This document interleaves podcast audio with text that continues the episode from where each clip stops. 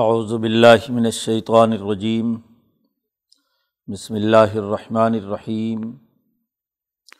افمن یعلم انما انزل الیک من ربک الحق کمن هو اعمی انما یتذکر اولو الالباب الذین یوفون بعہد اللہ ولا ینقضون المیثاق والذین یصلون ما امر اللہ بہ ان یوصل ویخشون ربہم ویخافون سوء الحساب والذین صبروا ابتغاء وجہ ربہم واقاموا الصلاۃ وانفقوا مما رزقناہم سرا وعلانیہ ویدرؤون بالحسنۃ السیئہ اولئک لہم عقبی الدار۔ جنات عدن یدخلونہا ومن صلح من آبائہم وازواجہم وذریاتہم والملائکۃ یدخلون علیہم من کل باب سلام علیکم بما صبرتم فنعم عقبی الدار۔ والذین ینقضون عہد اللہ من بعد میثاقہ ویقطعون ما امر اللہ بہ ان یوصل ویفسدون فی الارض اولئک لہم اللعنۃ ولہم سوء الدار۔ اللہ یبسط الرزق لمن یشاء ویقدر وفرحوا بالحیاۃ الدنیا وما الحیاۃ الدنیا فی الآخرۃ الا متاع۔ صدق اللہ العظیم۔ یہ سورۃ الرعد کا رکوع ہے۔ پیچھے اب تک اس سورت میں قرآن حکیم نے قرآن حکیم کے نزول کی بارش اور اس کی حقانیت، ذات باری تعالیٰ اور اس کی کائنات پر گرفت اور قدرت، اور اس کے جو اس کائنات میں انعامات ہیں کہ آسمان بلند کیا، زمین بچھائی، اور اس میں لوگوں کے لیے مختلف فروٹ اور ثمرات زمینوں میں رکھے، بارش برسائی، تو یہ تمام دلائل دینے کے بعد اب جو قرآن کا اصل پیغام ہے اسے بیان کیا جا رہا ہے۔ اس رکوع میں عقل مند لوگ جو اس کتاب مقدس پر ایمان لانے والے ہیں، ان کی خصوصیات، ان کے نمایاں امتیازات بیان کیے جا رہے ہیں، اور نہ صرف یہاں ان عقل مند لوگوں کی بات اور ان کے اصول بیان کیے جا رہے ہیں، بلکہ ان کی ضد میں جو لوگ معاہدات کو توڑتے ہیں اور کتاب مقدس پر ایمان نہیں لاتے، ان کے رویوں کی نشاندہی بھی کی گئی۔ چنانچہ سب سے پہلے ہی کہا، افمن یعلم، کیا وہ آدمی جو یہ بات جانتا ہے کہ اے محمد صلی اللہ علیہ وسلم، آپ کی طرف آپ کے رب نے جو کتاب نازل کی ہے وہ بالکل برحق۔ پیچھے کہا تھا کہ کیا اندھا اور دیکھنے والا دونوں برابر ہو سکتے ہیں؟ یہاں اس کو عملی طور پر بیان کیا کہ ایک طرف وہ ہے جس کی دل کی آنکھ کھل گئی، جس نے یہ علم حاصل کر لیا اپنے وجدان سے، اس کو یہ یقین حاصل ہو گیا کہ آپ کی طرف آپ کے رب نے حق نازل کیا ہے، یعنی اس کتاب مقدس قرآن حکیم پر وہ ایمان لے آیا۔ کمن ہوا اعمیٰ، کیا ایسا آدمی اس آدمی کے برابر ہو سکتا ہے جو اندھا ہے؟ من ہوا اعمیٰ، جس کی آنکھیں بند ہیں، اسے کچھ نظر نہیں آ رہا، حقائق کا پتہ نہیں چل رہا۔ اتنے واضح دلائل کے باوجود بھی کہ آسمان و زمین سے وہ متمتع ہو رہا ہے، خود اس کی اپنی تخلیق جن مراحل سے گزری، اس کے لیے جو کھانے پینے کا پورا نظام اللہ تعالیٰ نے بنایا، اس کے باوجود بھی وہ اندھا ہو کر اس کتاب مقدس پر ایمان نہیں لا رہا۔ تو کیا اندھا اور ایسا علم رکھنے والا، دیکھنے والا دونوں برابر ہو سکتے ہیں؟ قرآن نے کہا کہ نہیں۔ انما یتذکر اولو الالباب۔ اصل بات یہ ہے کہ اس کتاب مقدس سے نصیحت صرف وہی حاصل کرتے ہیں جو عقل مند ہیں۔ جو بے وقوف ہیں، جن کی عقل اندھی ہو چکی ہے، جن کو بات سمجھائی نہیں دے رہی، بے وقوفوں اور احمقوں کی طرح فیصلے کرتا ہے، اس کو یہ کتاب کبھی بھی نصیحت نہیں دے گی۔ انما یتذکروا، یہ بات وہی سمجھتے ہیں جنہیں عقل ہے، اولو الالباب۔ لب کی جمع ہے الباب، لب کہتے ہیں مغز کو۔ جن کے دماغ کے اندر مغز ہے، عقل ہے، شعور ہے، ان کے لیے یہ نصیحت ہے۔ اب عقل مند کون ہیں؟ ان کی خصوصیات بیان کی جا رہی ہیں۔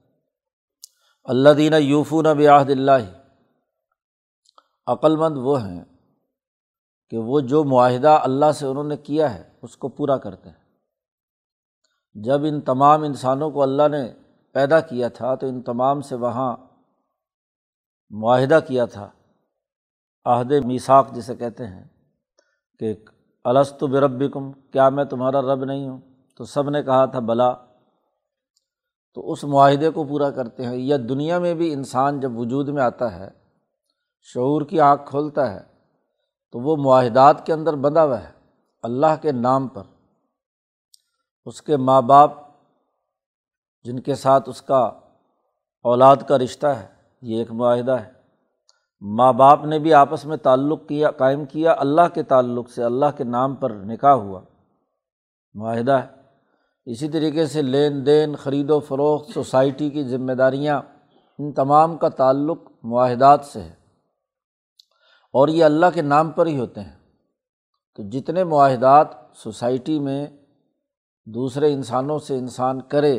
تو جو آدمی ان معاہدات کو پورا کرتا ہے وہ عقل مند ہے۔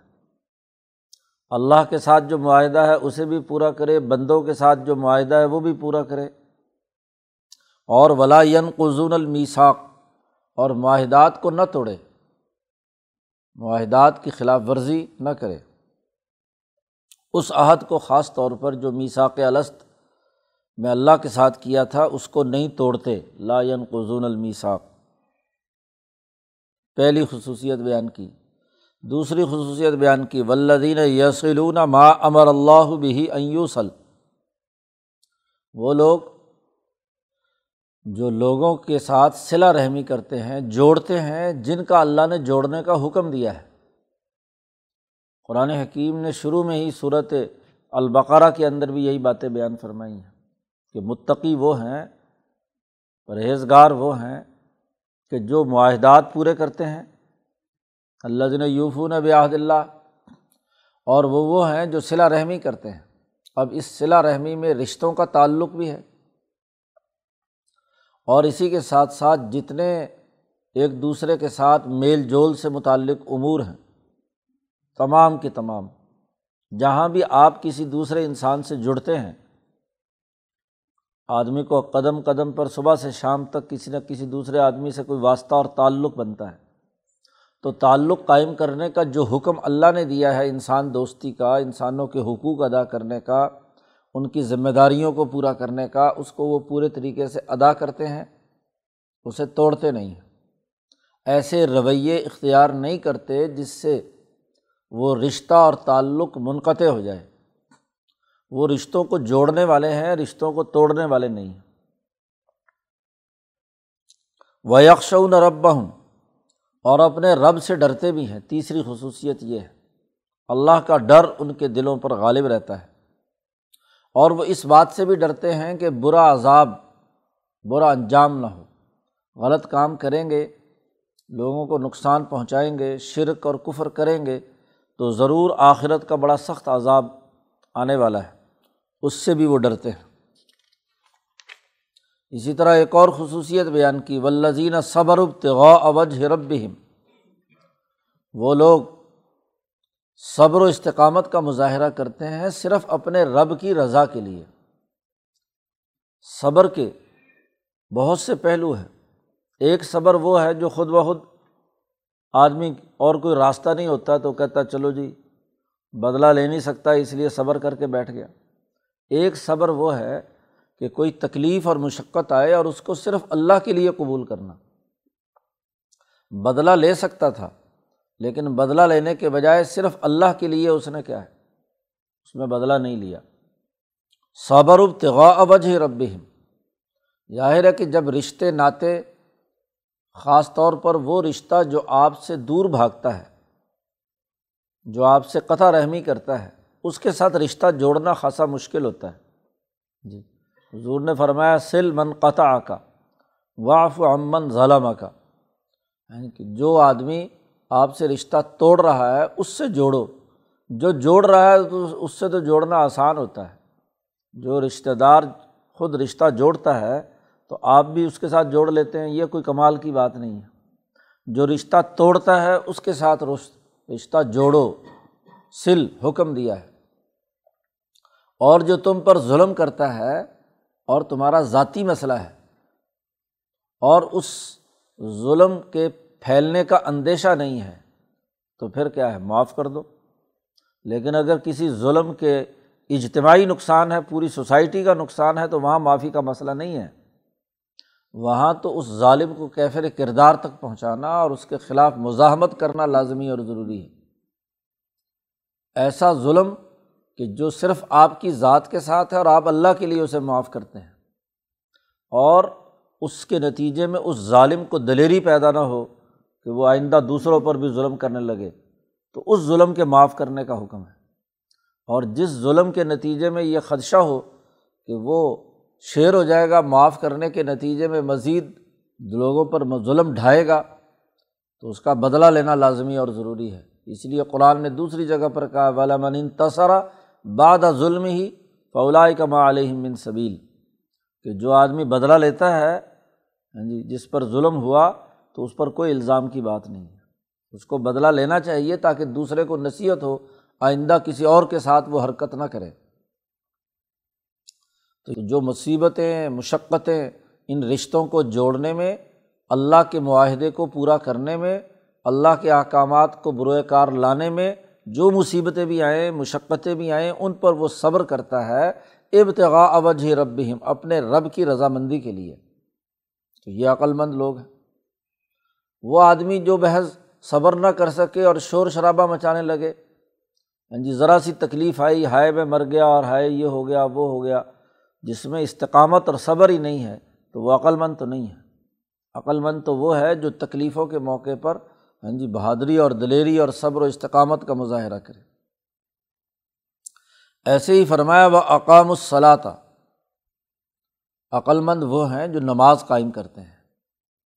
عقل مند وہ ہیں جو انفقوا مما رزقناہم سرا وعلانیۃ، جو ہم نے انہیں رزق دیا ہے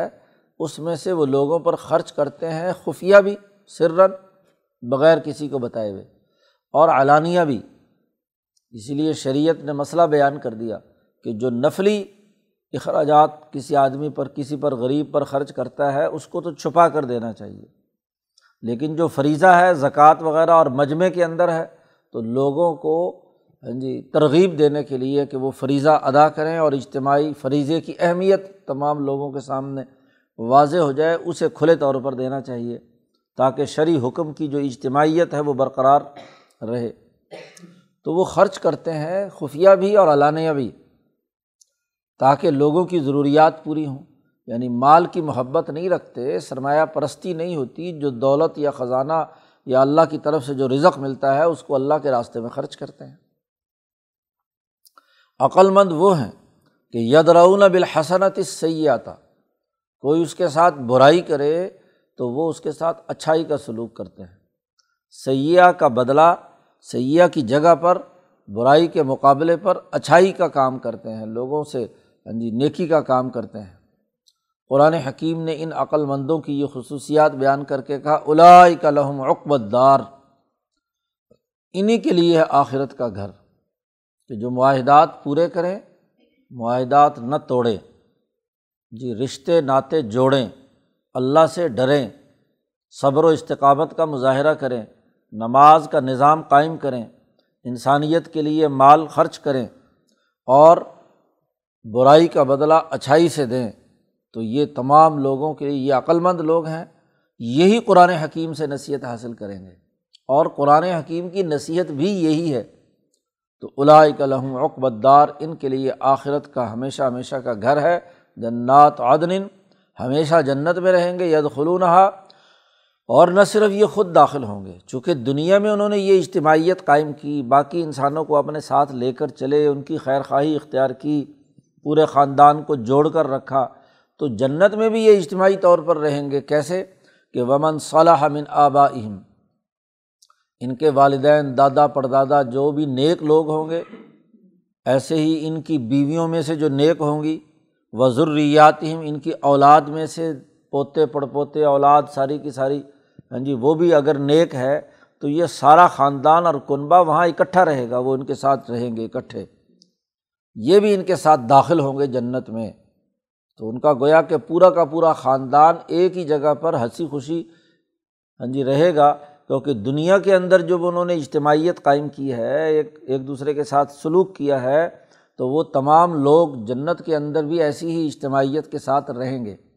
حتیٰ کہ حدیث پاک میں آیا ہے کہ اگر بنیادی ایمان موجود تھا، عمل میں کوتاہی کی وجہ سے کوئی بہت ہی کمزور رہ گیا ہے، تو اللہ تعالیٰ ان کو بھی کیا ہے، ان کے بڑوں کے ساتھ، ان کے جو مرکزی لوگ ہیں ان کے ساتھ ان کو جوڑ دے گا، لیکن بنیادی ایمان کی شرط لازمی ہے، نیک اور اعمال کا ہونا ضروری ہے، تو الحقنا بہم ذریتہم، قرآن نے دوسری جگہ پر کہا ہے کہ ہم ان کے ساتھ ان کے اولاد کو شامل کر دیں گے، گو ان کے اعمال اس درجے کے نہیں ہوں گے جو ان کے ہاں جی بڑے لوگوں کے، نیک لوگوں کے ہیں، لیکن پھر بھی وہ اس خاندان کے ساتھ، اس بزرگ کی اجتماعیت کے ساتھ کیا ہے، جمع ہو جائیں گے، اور یہی نہیں، والملائکۃ یدخلون علیہم من کل باب، جنت کے آٹھ دروازے ہیں جیسا کہ حدیث پاک میں آیا ہے، اور ہر دروازے سے فرشتے ان پر داخل ہوں گے۔ نبی اکرم صلی اللہ علیہ وسلم نے فرمایا کہ جو فقراء مہاجرین، جنہوں نے مکہ مکرمہ سے ہجرت کر کے مدینہ منورہ آئے اور فقیر بھی تھے، مال وال کچھ نہیں تھا، انہوں نے صرف اللہ کی رضا کے لیے قربانیاں دیں، جد و جہد کی، اور مکے والوں کے ظلم برداشت کیے، کیونکہ انہی پر مکے والے زیادہ ظلم کرتے تھے، بلال پر، صہیب پر، یاسر پر، غریب لوگ جو تھے، طاقتوروں پر تو ان کو جرأت ہی نہیں ہوتی تھی، عمر فاروق کو تو وہ تنگ نہیں کر سکتے تھے، ابو بکر صدیق کا تو کچھ بگاڑ نہیں سکتے تھے، سردار تھے، اور سردار سردار کا کیا بگاڑ سکتا ہے، لیکن وہ جو فقراء مہاجرین بیچارے کمزور تھے، ان کے اوپر بڑی سختیاں کی گئیں، تو نبی اکرم صلی اللہ علیہ وسلم نے فرمایا کہ جب یہ جنت میں داخل ہوں گے، کیونکہ انہوں نے یدرؤون بالحسنۃ السیئہ کیا، تو اللہ میاں فرشتوں سے کہے گا جاؤ ان کو سلام کر کے آؤ، یہ بڑے معزز لوگ ہیں، انہوں نے دنیا میں مصیبتیں برداشت کی ہیں، فرشتے کہیں گے اللہ تعالیٰ ہم ہم زیادہ افضل ہیں، ہم تیری تسبیح و تسبیح بیان کرتے ہیں، ہم انسانوں کو سلام کریں، تو اللہ میاں کہیں گے تمہیں نہیں پتہ کہ انہوں نے کتنی مصیبتوں اور مشقتوں اور اس کے اندر رہتے ہوئے بھی میرے ساتھ تعلق رکھا، صبر کیا، مصیبتیں برداشت کیں، ان مصائب کی وجہ سے ہی ان کے درجات تم سے بھی بلند ہو گئے، لہذا تمام جاؤ اور جا کر انہیں سلام کر کے آؤ، تو یہ فرشتے ہر دروازے سے ان پر داخل ہوں گے اور ان کو کہیں گے السلام علیکم، سلام علیکم بما صبرتم، کہ جو تم نے صبر کیا تھا اس کے نتیجے میں تم پر سلامتی ہو، تو ہر فرشتہ جا کر ان کو سلام کرے گا، ہاں جی ان کی سلامتی کے لیے دعا کرے گا، فنعم عقبی الدار، اور فرشتے کہیں گے کہ اب یہ ہمیشہ ہمیشہ کا گھر تمہیں مبارک ہو، تو مبارکباد دینے کے لیے ہر ایک فرشتہ وہاں حاضر ہوگا، خاص طور پر حضور نے فقراء مہاجرین کا تذکرہ کیا کہ ان کے لیے۔ یہاں تک تو اس کتاب مقدس کے نتیجے میں جو عقل مند لوگ پیدا ہونے ہیں اور ان کے جو رویے بننے ہیں ان کا تذکرہ کیا، اور اگلی آیت میں ذکر کیا والذین ینقضون عہد اللہ من بعد میثاقہ، وہ لوگ جو معاہدہ مضبوط کرنے کے بعد اللہ کے عہد کو توڑتے ہیں، پکا عہد کر کے آئے تھے یہ وہاں عہد الست میں کہ تو ہی ہمارا رب ہے، تو جو حکم دے گا ہم مانیں گے، تو اب کتاب نازل ہوئی ہے اور اس پر عمل نہیں کرتے، اسے توڑتے ہیں، انسانوں سے کیے ہوئے معاہدات توڑتے ہیں، ہاں جی منافقت ان کے اندر یہ ہے کہ معاہدات کرتے ہیں اور اس سے غداری کرتے ہیں، توڑتے ہیں، وَيَقْطَعُونَ مَا أَمَرَ اللَّهُ بِهِ أَن يُوصَلَ، اور اللہ نے جن چیزوں کو، جن معاملات کو جوڑنے کا حکم دیا ہے اسے کاٹتے ہیں، قطع رحمی کرتے ہیں، رشتے ناتے توڑتے ہیں، لوگوں سے علیحدگی اختیار کرتے ہیں، اور تیسرا بیماری جو ان کے اندر پائی جاتی ہے وہ یہ کہ یفسدون فی الارض، زمین میں فساد مچاتے ہیں۔ رزق مال غریبوں پر خرچ کرنا تو کیا، لوگوں کا مال لوٹتے ہیں، فساد یہی ہے۔ معاشی ظلم اور زیادتی، اور سیاسی طاقت اور قوت صبر کے بجائے لوگوں پر ظلم اور زیادتی کرتے ہیں۔ اس پورے کو قرآن حکیم نے یفسدون فی الارض سے تعبیر کیا ہے کہ معاشی خرابی پیدا کرنا، ظلم اور ناانصافی پیدا کرنا، اور اچھائی کے بجائے برائی کو غالب کرنا۔ کوئی اچھا کام کرے، اچھا سلوک کرے تو اس کے ساتھ بد اخلاقی کا مظاہرہ کرنا، یہ فساد فی الارض۔ سیاسی اور معاشی خرابی کو، طبقاتی نظام کو فساد فی الارض کہا جاتا ہے۔ اولئک لہم اللعنہ، یہی وہ لوگ ہیں جن پر لعنت برستی ہے، رحمت سے دوری ہے، اور انہی کے لیے بہت ہی برا ٹھکانہ ہے، بڑا ہی برا برا گھر ہے جہنم کا، جہاں یہ داخل ہوں گے۔ دنیا میں یہ تکبر اور غرور کے ساتھ جو حرکتیں کر رہے ہیں اس کی سزا یہی ہے۔ باقی رہی یہ بات کہ اس دنیا کے اندر ان غریبوں کو یہ ظلم اور زیادتی کی نظر سے دیکھتے ہیں، اور ان پر بڑا انہوں نے تشدد کیا ہے، خاص طور پر فقراء مہاجرین پر، تو اصل بات کیا ہے؟ اللہ یبسط الرزق لمن یشاء ویقدر، اللہ تعالیٰ ہاں جی رزق جس کو چاہتا ہے وسیع کرتا ہے، اور کسی کا چاہتا ہے تو ایک مقدار کے ساتھ انہیں دیتا ہے۔ بھوکا تو بالکل کوئی نہیں مرتا، ورنہ تو زندہ ہی نہ رہے، لیکن ایک کو کم اور ایک کو وسیع۔ تو دنیا کی رزق کی وسعت سے یہ نہیں معلوم ہوتا کہ جس کو وسیع رزق ملا ہے وہ کامیاب ہے۔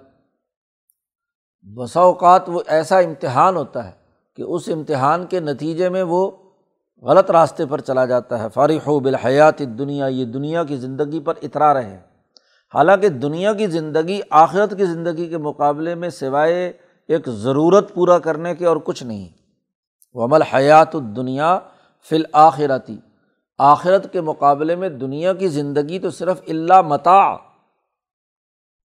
متاع وہ چیز جس کو ضرورت کے لیے آدمی استعمال کرتا ہے اور استعمال کر کے ختم، فارغ ہو جاتی ہے۔ تو یہ جو پچاس ساٹھ سال کی زندگی میں دنیا کا جو مال و دولت، اور اس پر جو لوگ تکبر اور غرور کرتے ہیں اور سمجھتے ہیں کہ ہمارے پاس دنیا میں مال ہے تو آخرت میں بھی ہمیں ہی مال ملے گا، جیسے مکے کے مشرک کہا کرتے تھے کہ جو لوگ یہاں بھوکے ننگے ہیں وہاں بھی ایسے ہوں گے، ہمارے پاس مال ہے تو آخرت میں بھی مال ہوگا۔ تو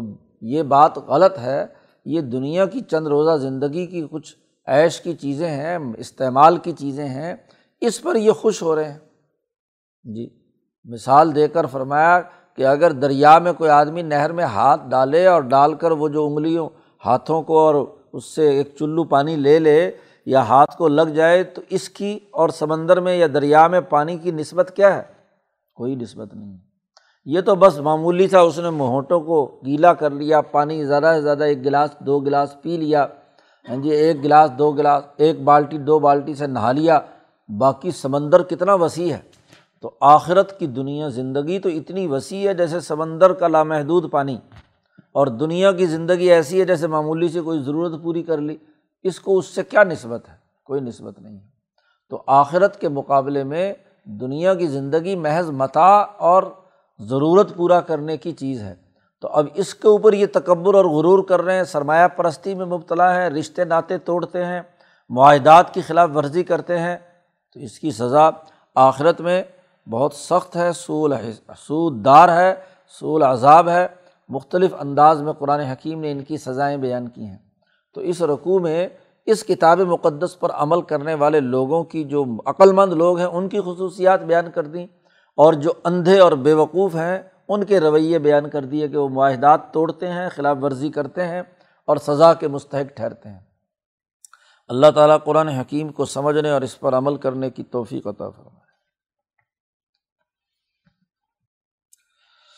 اللہ